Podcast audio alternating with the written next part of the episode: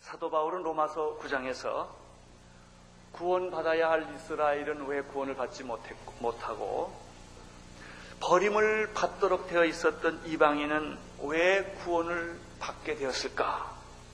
이 사실에 대해서 설명을 하면서 이스라엘 백성들이 특별히 구원을 받아야 할 이스라엘 백성들이 결정적인 순간에 구원을 받지 못하게 된 이 사실을 예리하게 그 영적 원인을 바울이 지적을 합니다. 왜 이스라엘은 구원을 받지 못했을까? 그 구장 얘기 전체를 한마디로 요약을 하면 이런 얘기입니다. 구원은 행위로 얻어지는 것이 아니고 믿음으로 얻어지는 것이다. 이스라엘 백성들은 아, 너무나 행위가 많았어요. 종교적인 행위, 전통적인 습관, 종교적인 모든 이 전통들이 많았기 때문에 그것 때문에 믿음으로 하나님께 나가지를 못하고 자꾸 율법과 행위로 하나님 앞에 나갔다. 반대로 이방인들은 율법과 전통과 행위가 아무것도 없었어요. 아무것도 없었던 게 축복이었어요. 뭘 가지고 있었던 것이 불행이었어요. 아무것도 없었기 때문에 그들은 가난한 마음으로 없으니까 믿음으로 나간 거예요. 그들은 구원을 받았고 종교적인 많은 행위와 전통과 율법과 약속과 조상을 가지고 있었던 유대인들은 오히려 그것이 걸림돌이 되어서 구원을 받는데 실패를 하게 됩니다. 사도 바울은 너무나 이 사실이 고통스럽고 그리고 무거운 짐이었습니다. 여러분, 우리가 보통 이 구원에 대한 심각성이 없었을 때는 누가 믿든 안 믿든 별로 중요하지 않아요. 그러나 자기가 구원의 심각성을 알게 될 때는 가까운 사람일수록 예수 안 믿는 그 사실이 그렇게 자기의 마음을 찌르고 고통을 주는 것입니다. 사도 바울은 이 고통과 이 아픔이 있었습니다. 근데 재밌는 사실은 9장에도 그것이 나오고 10장에도 나오는데 재밌는 사실은 사도 바울이 그렇게 비판하고 자기 동족에 대해서 예리하게 분석하고 어, 그리고 어, 채찍을 합니다만은 놀라운 사실은 그 안에 미움이 없다는 것입니다. 분노가 없다는 거예요. 여러분 그 부모님이 자식을 때릴 때 정말 사랑해서 아이를 고치기 위해서 때리는 그런 부모가 있고요. 어떤 부모는 자기 감정을 다 넣어서 때리는 있어요. 이게 달라요. 부모가 똑같이 야단치고 때려도 감정과 분노가 있이 때리는 거하고 정말 사랑으로 때리는 건 다릅니다. 사도 바울이 자기의 민족이 구원받지 못한 것에 대해서 비판하고 예리하게 지적을 하는데 그 안에는 분노가 없어요. 미움이 없어요. 이게 아주 특이한 것입니다. 어떻게 하면 내 권력 친척 이스라엘이 돌아와서 구원을 받을 수 있을까? 이것밖에는 관심이 없는 거예요. 이런 마음을 가진 사람이 모세였습니다. 이스라엘 백성들이 그렇게 하나님이 조건만 배신하고 우상숭배해서 하나님의 심판을 받게 되었을 때 모세가 너무너무 몸부림만 하나님 내 이름에서 당신 생명책에서 내 이름을 제해 주십시오. 그리고 이스라엘 백성들한테도 화를 보통 낸 게 아니에요. 돌판을 던지고 뭐 화를 내는데 그 안에 미움이 없어요. 나는 여러분이 가끔 화를 낼지라도 미움이 없게 되기를 바랍니다. 우리는 분노할 수도 있어요. 그러나 그 안에 미움이 없어요. 여러분, 탕자가 얼마나 잘못했어요. 그렇지만 아버지는 문을 열어놓고 집 나간 탕자를 기다려요. 이게 하나님의 마음이에요. 마음. 여러분, 예수님을 십자가에 못 박힌 무리들이 있었습니다. 예수님의 제자 가운데 한 사람은 예수님 팔아먹었습니다. 그래서 예수님은 끝까지 사랑했다고 그랬어요. 끝까지. 마지막 순간까지. 자기를 십자가에 못 박혀 죽이는 사람들에게 아버지여 저들의 죄를 용서해 주십시오. 저들은 자기가 하는 것이 무엇인지 잘 모릅니다. 이것이 바로 예수님의 마음이었습니다. 사도 바울의 마음이 그런 거예요. 자기 권력 친척이 미워 죽겠지만은 그러나 그들을 향한 따뜻한 마음, 사랑하는 마음이 있었습니다. 나는 여러분에게도 이 따뜻한 마음, 사랑하는 마음이 있게 되기를 바랍니다. 9장 1절과 10장 1절에 보면 이 두 마음을 읽을 수가 있습니다.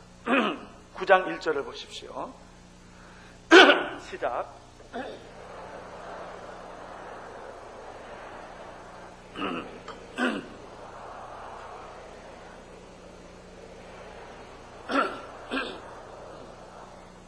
큰 근심이 있었다고 말했습니다. 그치지 않는 마음의 고통이 있었다고 그랬어요.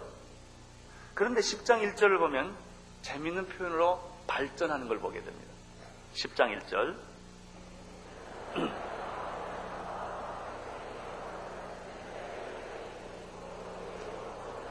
이 10장에는 그 고통과 근심이 기도로 변하는 걸 볼 수 있습니다.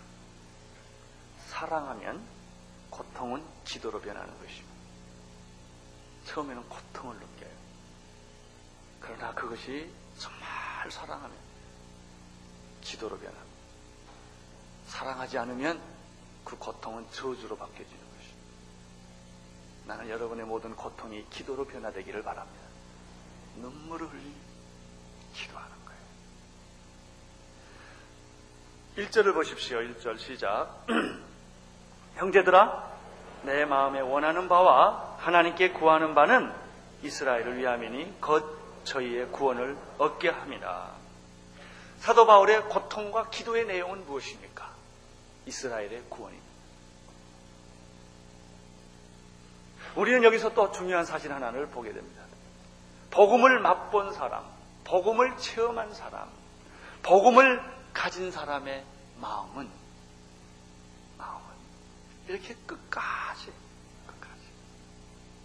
그 사람을 구원하고자 한 영혼을 구원하고자 간절한 마음이 있다. 이 1절의 내용을 10장 1절의 1절의 내용을 제가 이렇게 바꿔서 표현해 보겠습니다. 하나님 아버지 이스라엘을 버리지 마세요. 포기하지 마세요. 기다려 주세요. 꼭 기다려 주세요. 반드시 저들이 돌아올 거예요. 끝장내지 마세요. 이, 런 얘기예요. 이미 다 갔어. 뭐 이상 더 이상 할 방법이 없지만 사랑은 떠난 기차를 향해 놓고도 기도하는 거예요. 하나님 이 영혼 구원해 주세요. 내 남편 구원해 주세요. 내 아이 구원해 주세요. 하나님 아버지 저 영혼이 지옥 갑니다. 어떻게 하면 좋습니까? 내가 무슨 대가를 치르겠습니까? 그래서라도 저 사람 꼭 좀 구해 주십시오. 남의 자식 같으면은 그냥 가라 그러면 돼요.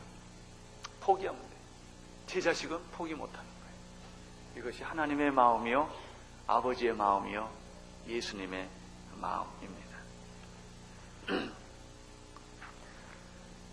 물론 이스라엘의 역사를 보면 과거를 돌이켜보면 이스라엘이 잘못했어요. 그들은 하나님에 대해서 오해를 했습니다. 그것도 거룩하게 종교적인 확신을 가지고 오해를 했어요. 구원에 대한 하나님의 생각과 이스라엘 백성들의 생각은 정반대. 하나님은 믿음으로 구원을 얻는다는 그런 하나님의 계획이 있음에도 불구하고 이스라엘 백성들은 그 하나님의 생각을 거절하고 구원이라고 하는 것은 율법과 행위와 종교적인 전통과 형식으로 구원받을 줄 그렇게 생각했던 것이죠. 그래서 하나님하고 안 맞아요, 이게. 하나님하고 제일 가깝게 맞는다고 생각했는데 안 맞는 거예요. 우리는 그런 사람들을 종종 볼 수 있어요. 자기는 하나님하고 친하다고 생각하는데 하나님은 안 친해. 착각한 거예요, 내 혼자. 내 혼자 착각하고. 그것도 뭐 보통 열심히 아니야. 열심으로 가는데 가보면 아니에요. 얼마나 불행합니까? 나는 여러분 가운데 이런 분이 없게 되기를 바랍니다. 그러니까 중요한 것은 이런 형식이나 겉테두리가 아니에요. 본질이 중요한 거예요, 본질. 정말 여러분하고 하나님하고 이게 딱 맞아야 돼요. 이 사람들이 열정과 열심이 없었던 것이 아닙니다. 누구보다도 하나님에 대한 열정과 열심이 있었습니다. 그렇기 때문에 사도 바울이 고통스러운 거예요. 2절 보십시오. 2절. 시작.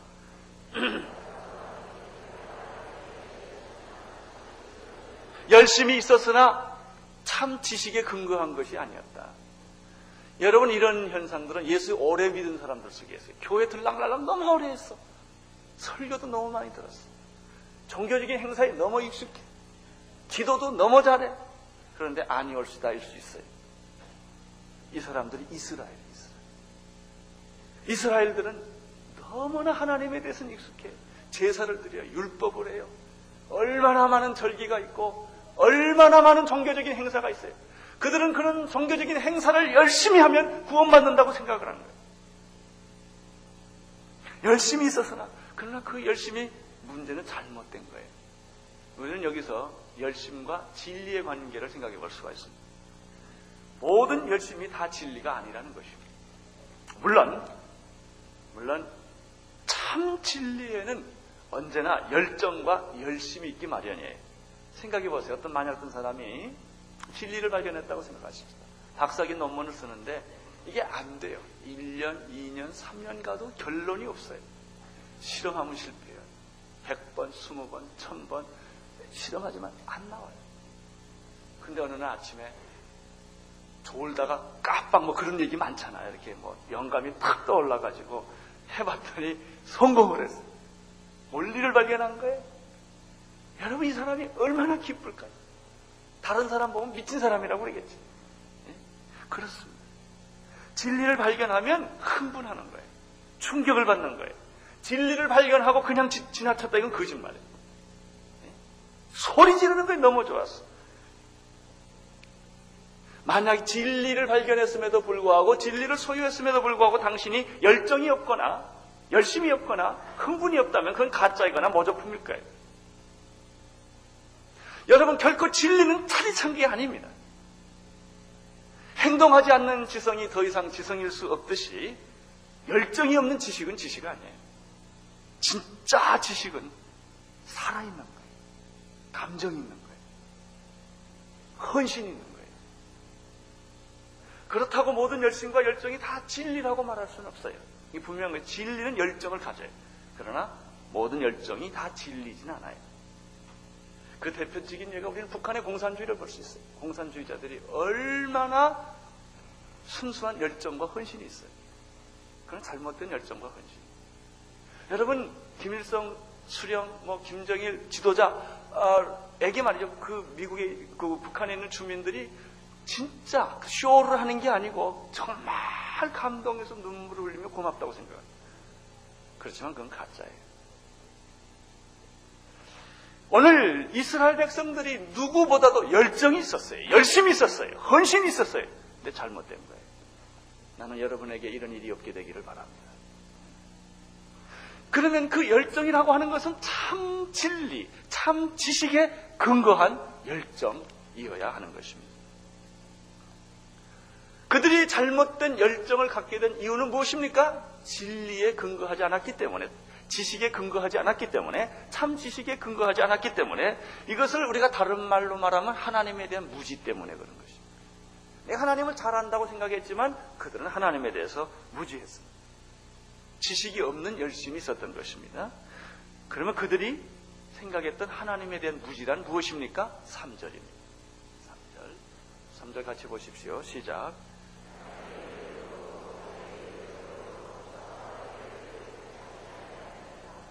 이 3절에 보면은 그들은 첫째 3절 첫 부분에 하나님의 의를 뭐라고 그랬어요? 모르고 이게 무지 하나님에 대한 무지 네, 하나님에 대한 무지가 이게 문제예요. 사랑하는 성도 여러분 예수 오래 믿은 연수를 따지지 마시고 성경 열심히 읽으세요. 기도 열심히 하세요. 이게 중요합니다. 자기식으로 성경 읽지 마세요. 정말 성령의 인도함을 받으세요. 그리고 우리는 언제나, 언제나 내가 수정할 만한 그런 결심이 있어야 돼요. 우리 하나님이 수정되는 게 아니고 내가 수정되는 것입니다. 내 생각이, 내 방법이. 지금까지 내가 살아왔던 가치관이 잘못됐으면 하나님 앞에서, 성경 앞에서 잘못됐으면 언제든지 바꿀 용의가 있어야 하고 그 사람이 진정한 용기를 가진 사람입니다. 여러분, 그들은 하나님에 대해서 무지했습니다. 하나님의 의를 모르고 그들은 행동, 이 교회 왔다 갔다만 한 거예요. 종교적인 행사에 참여를 한 것 뿐이에요. 그러나 내용을 파보고 보면 무지예요. 여러분, 하나님에 대한 의에 대한 무지는 어떤 결과를 오게 합니까? 그 두 번째 보세요. 누구의 의를 세운다요? 자기 의를 세워. 자기 주장이 많은 거예요. 자기 변명이 많은 거예요. 자기 생각이 많은 거예요. 여러분, 인간의 의는 걸레 같은 것입니다. 더러운 걸레와 같아요. 그 인간의 의는 우리를 구원하지 못합니다. 인간의 죄로 말미암아 더러워진 그 의는 세상을 구원 못하는 것입니다. 그러나 우리가 하나님의 의에 대해서 무지하기 때문에 자기 의를 자꾸 내세워요. 이렇게 자기 의를 내세우면 어떤 일이 일어납니까? 그 다음 보세요.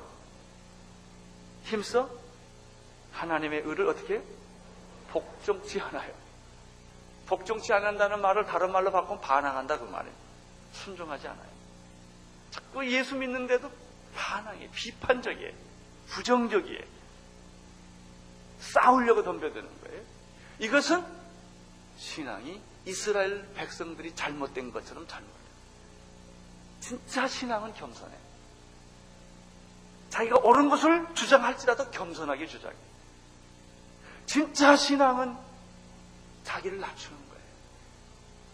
진짜 신앙은 율법적이지 않아요. 남 비판하지 않아요. 남 정지하지 않아요. 남을 다스리거나 통치하려고 그러질 않아요. 순종하고 따라가고 긍정적이고 그렇게 되어 있습니다. 하나님의 의란 무엇입니까? 이스라엘 백성의 실패는 하나님에 대한 무지 때문에 이 무지라는 것은 하나님의 의에 대한 무지예요. 하나님의 의란 뭐예요? 그건 하나님의 의로운 성품을 말하는 하나님에게는 아주 중요한 본질적인 두 가지 성품이 있어요. 의와 하나님의 공의와 하나님의 사랑이에요. 이 공의와 사랑은 따로 떼어 있지 않아요. 동전의 앞뒤와 같이 공의 안에 사랑이고 사랑 안에 공의가 있어요. 사랑 없는 공의는 공의가 아니에요. 또 공의가 없는 사랑은 센치멘탈이에요. 이 하나님의 공의와 사랑이 섞여진 것을 가리켜 거룩이라고 말해요. 이것은 하나님의 독특한 성품이에요. 반대로 인간은 본질이 뭐예요? 하나님의 본질은 의예요. 하나님의 본질은 사랑이에요. 하나님의 본질은 생명이에요. 하나님의 본질은 거룩이에요. 그러면 인간의 본질은 무엇입니까? 죄입니다. 인간은 죄를 지어 인간의 머리끝부터 발끝까지 인간의 생각의 그 깊은 곳에 죄가 있어요. 로마서 3장 10절 12절에 보면은 의인은 없나니 하나도 없으며 깨닫는 자도 없고 하나님을 찾는 자도 없고 다 치우쳐 한 가지로 무익하게 되고 선을 행하는 자도 없나니 하나도 없도다 그래서 따라서 죄인은 하나님의 의를 따르려고 하지 않아요. 하나님의 의를 무시하려고 해요. 하나님이 있으면 불편해요. 그래서 하나님을 자꾸 코너로 몰아내요. 없는 것처럼 해요. 그리고 누가 나타나는 거예요? 내가 나타나는 거예요. 나, 나의 철학, 나의 종교, 나의 인생관, 나의 주장, 나의 의. 자신이 옳다는 것입니다. 하나님이 틀렸고 내가 옳다는 것입니다. 하나님 믿는 것도 그래요. 성경대로 믿지 않고 자기식으로 믿으려고. 이게 문제예요. 여러분, 성경대로 믿어야 됩니다. 내 본능, 내 의지, 내 취향, 내 문화대로 예수 믿으면 그게 좋은 것 같지만은 믿으면 믿을수록 하나님하고 너무 멀리 떨어져 있는 거예요. 여러분 다 성경대로 믿으시기를 바랍니다.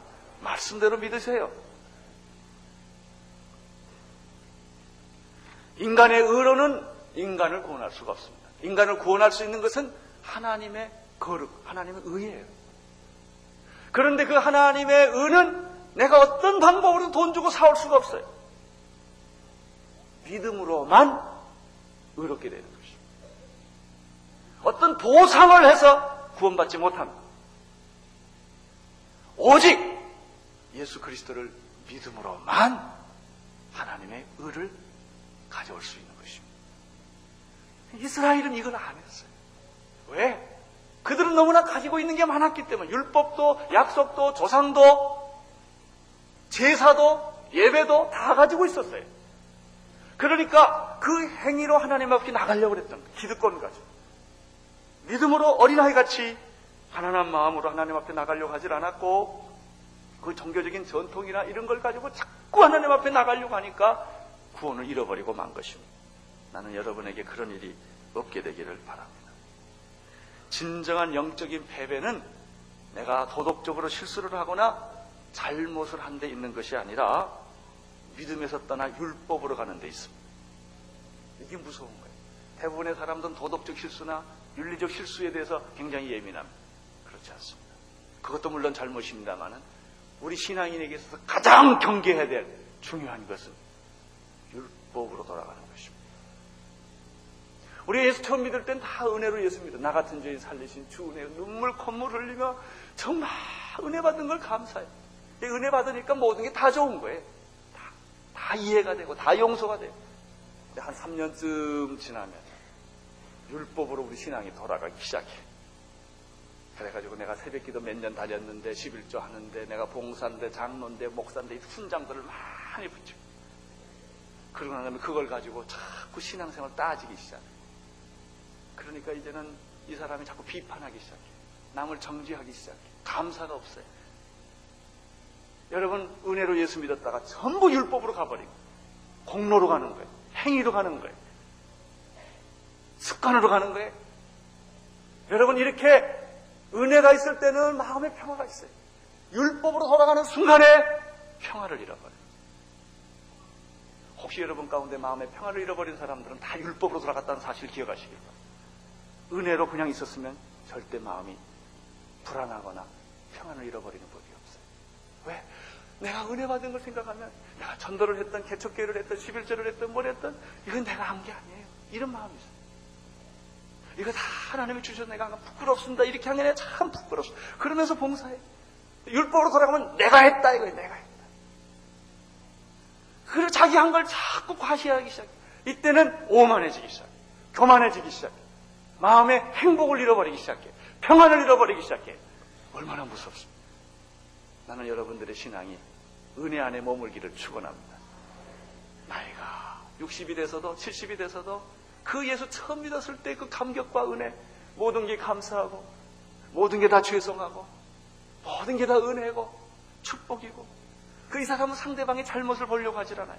있으면 다 감싸 주려고 용서해 주려고 할렐루야. 여러분 내가 지난번에 그랬죠. 자기 부인의 잘못을 매일 수첩에 적고 있는 남편이 좋을까요? 그거 다 못 본 척하는 남편이 좋을까요? 네? 아유, 부인이 말이죠. 남편 잘못한 거 그냥 재치기 한 것까지 다 적으면 어떻게 살아? 다 이게 이게 하나님이요. 내 잘못 일일이 적고 계시면 어떻게 살아요, 우리? 그렇죠? 이게 은혜가 중요한 거예요. 여러분의 가정에 은혜가 있게 되기를 바랍니다. 여러분의 직장에도 은혜가 있게 되기를 바랍니다. 여러분의 삶에도 은혜가 있게 되기를 바랍니다.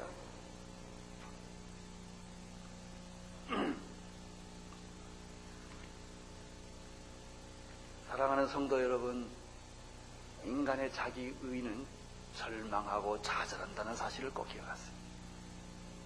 우리를 구원하는 의는 오직 하나님의 의밖에 없습니다. 이 하나님의 의는 하늘의 별과 같다. 내가 넓이, 높이 뛰기 위해서 그걸 못 가져와요. 비행기 타고 가도 별 못 가져와요. 미사일을 쏴도 안 돼요. 인공위성 쏴도 별 못 가져와요. 구원이라고 하는 것은 하늘의 별과 같은 거예요. 꼭 필요한데 내 노력, 내 방법, 내 의로는 못 가져와요. 하나님이 주셔야 돼요. 이게 의예요. 너 가져라. 내가 너를 용서했다. 할렐루야. 내가 너를 내 자녀로 삼았다. 이렇게 주셨기 때문에 아멘 하고 내가 그를 받은 게 구원이에요. 따라서 구원은 하나님의 의로 이루어지는 것이지 내 의로 구원은 이루어지는 것이 아니다. 자, 우리는 이제 두 가지 결론에 돌아와요. 하나님의 의냐, 내 의냐. 이스라엘 백성들은 하나님의 의에 대해서 무지했고 반대로 자기 의를 내세우려고 했던 것이 이스라엘. 그래서 그들은 구원에 실패를 했던 것입니다. 지금도 이렇게 예수 믿고 나서도 하나님 의보다는 자기 의를 자꾸 내세우려는 사람들이 있습니다.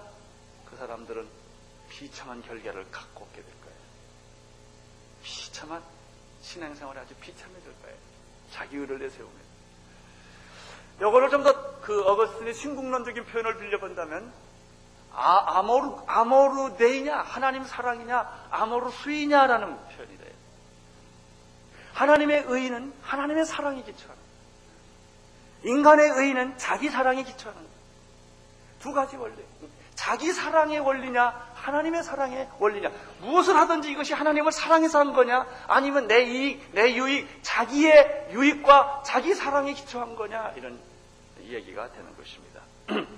하나님의 중심으로 하나님의 사랑의 원리에 서 있는 사람은 구원을 얻게 될 것이요. 반대로 자기 중심으로 자기 사랑의 원리에 서 있는 사람은 구원을 잃게 될 것입니다. 꼭 기억하십시오. 자기 의를 내세울수록 비참해진다는 사실. 그 길이 없어요. 그 막다른 골목으로 간다는 사실. 여러분의 의를 내려놓고 하나님의 의를 받아들이십시오. 이것이 구원입니다. 자, 그러면 어떻게 하나님의 의를 내가 받아들일 수가 있는 것일까?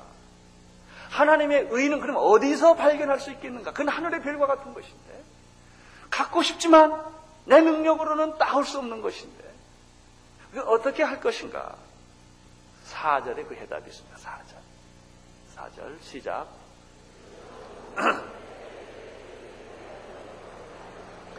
그리스도는 모든 믿는 자에게 의를 이루기 위하여 율법의 마침이 되었느니라. 그의 해답은 예수 그리스도입니다. 예수 그리스도 안에 하나님의 의가 나타나 있습니다. 왜냐하면 예수님은 죄가 없으시기 때문에. 따라서 누구든지 예수 그리스도를 만나는 사람은 하나님의 의를 볼 수가 있어요. 그 안에 하나님의 의가 있어요.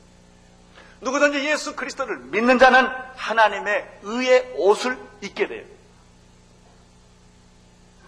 모든 인류는 예수에게로 나와야 합니다. 왜냐하면 그분 안에 하나님의 의가 있기 때문에 그런 것입니다.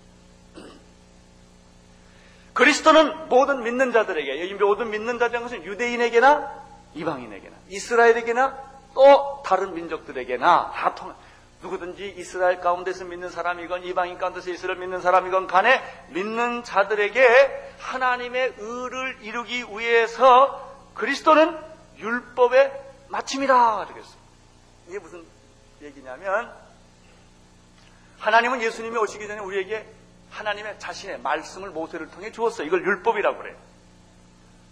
그래서 율법을 가지고 살아왔어요. 율법이 기준이에요. 말씀이니까. 이스라엘 백성들은 이 율법이 너무나 중요해가지고요. 이 미간의 성냥갑 같은 걸 딱 이렇게 해가지고 말씀을 넣어가지고 이렇게 띠, 띠고 다녔어요. 다트들 보면 그게. 목, 손, 이저, 뭐, 손꽃. 이걸 뭐라, 선, 선, 손목, 팔찌 같이 그들은 말씀을 여기다가 써가지고 붙이고 다녔어요. 자든지 이렇게 누우면 천정의 말씀이 보이도록 이렇게 돼 있어요. 앉으면 우리 옛날 한옥집에 그 저 기둥에 뭐 붙여놓자요. 그가 지금 다 붙여놨어요. 그렇게 그들은 말씀 중심으로 살았어요. 율법을 준 거예요. 그러나 이 율법은 하나님의 말씀이기 때문에 의인만이 지킬 수 있어요. 죄인은 율법을 지킬 능력이 없어요. 그래서 율법은 좋긴 좋은데 지키려고 그러면 절망하고 좌절해요. 내가 살인은 안 할 수 있어요. 그러나 마음으로 미움을 가질 수가 있어요. 여러분, 죄인은 율법을 지킬 수가 없어요. 우리는 율법 앞에 서면 넘어지고 좌절하고 깨지고 실패하는 거예요.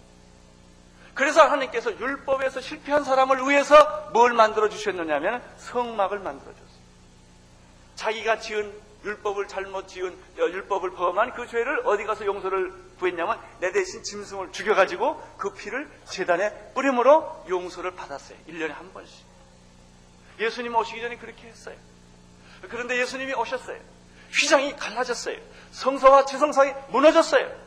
이제는 염소와 송아지도 필요 아니하시고 예수께서 단번에 하나님의 피 자신의 죄 없는 피를 흘림으로 말미암아 우리의 죄를 영원히 속죄해 줬어요. 그게 보혈의 능력이에요. 우리 죄를 용서해 주신 거예요. 여러분 이제는 나는 율법을 지키지 못하지만 이 율법을 완벽하게 지킬 수 있는 분은 예수님 한 분이세요. 그 예수 율법을 완성하시고 율법을 다 지키신 그분을 내가 믿었어요. 그분이 내 안에 들어왔어요.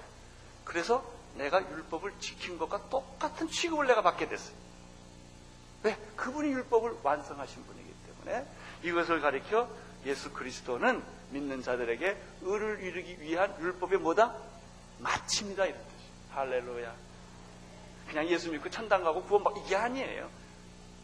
이렇게 놀라운 놀라운 구원의 진리가 여기 있는 거예요. 예수님은 율법의 모든 요구를 다 이루신 분이요. 예수님은 율법의 목표를 다 완성하신 분이에요. 예수님은 율법을 마치신 분이에요. 할렐루야. 따라서 당신이 이스라엘이든지 아니든지 유대인이든지 아니든지 누구든지 하나님의 의를 옷 입으려고 하시는 분들은 누구를 믿어야 돼요? 예수님을 믿어야 돼요. 그런데 이스라엘이 안 믿겠다고 버틴 거예요. 혹시 여기 아직까지 안 믿겠다고 버티시는 분 없습니까?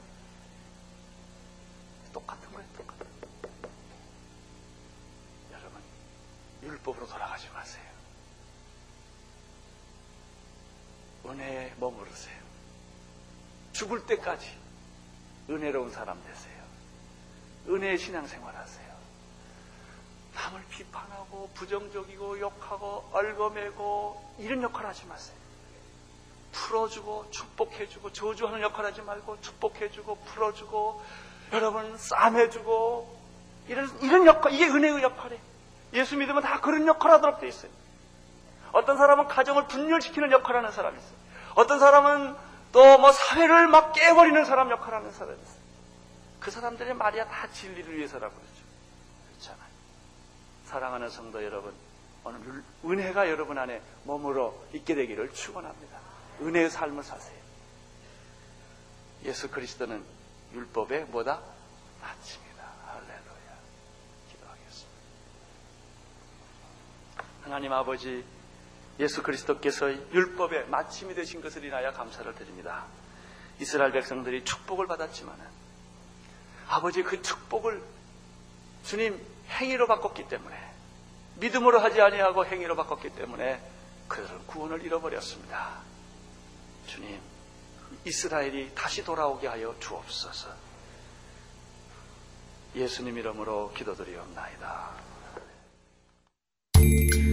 온 세상을 위한 복음의 통로 CGM TV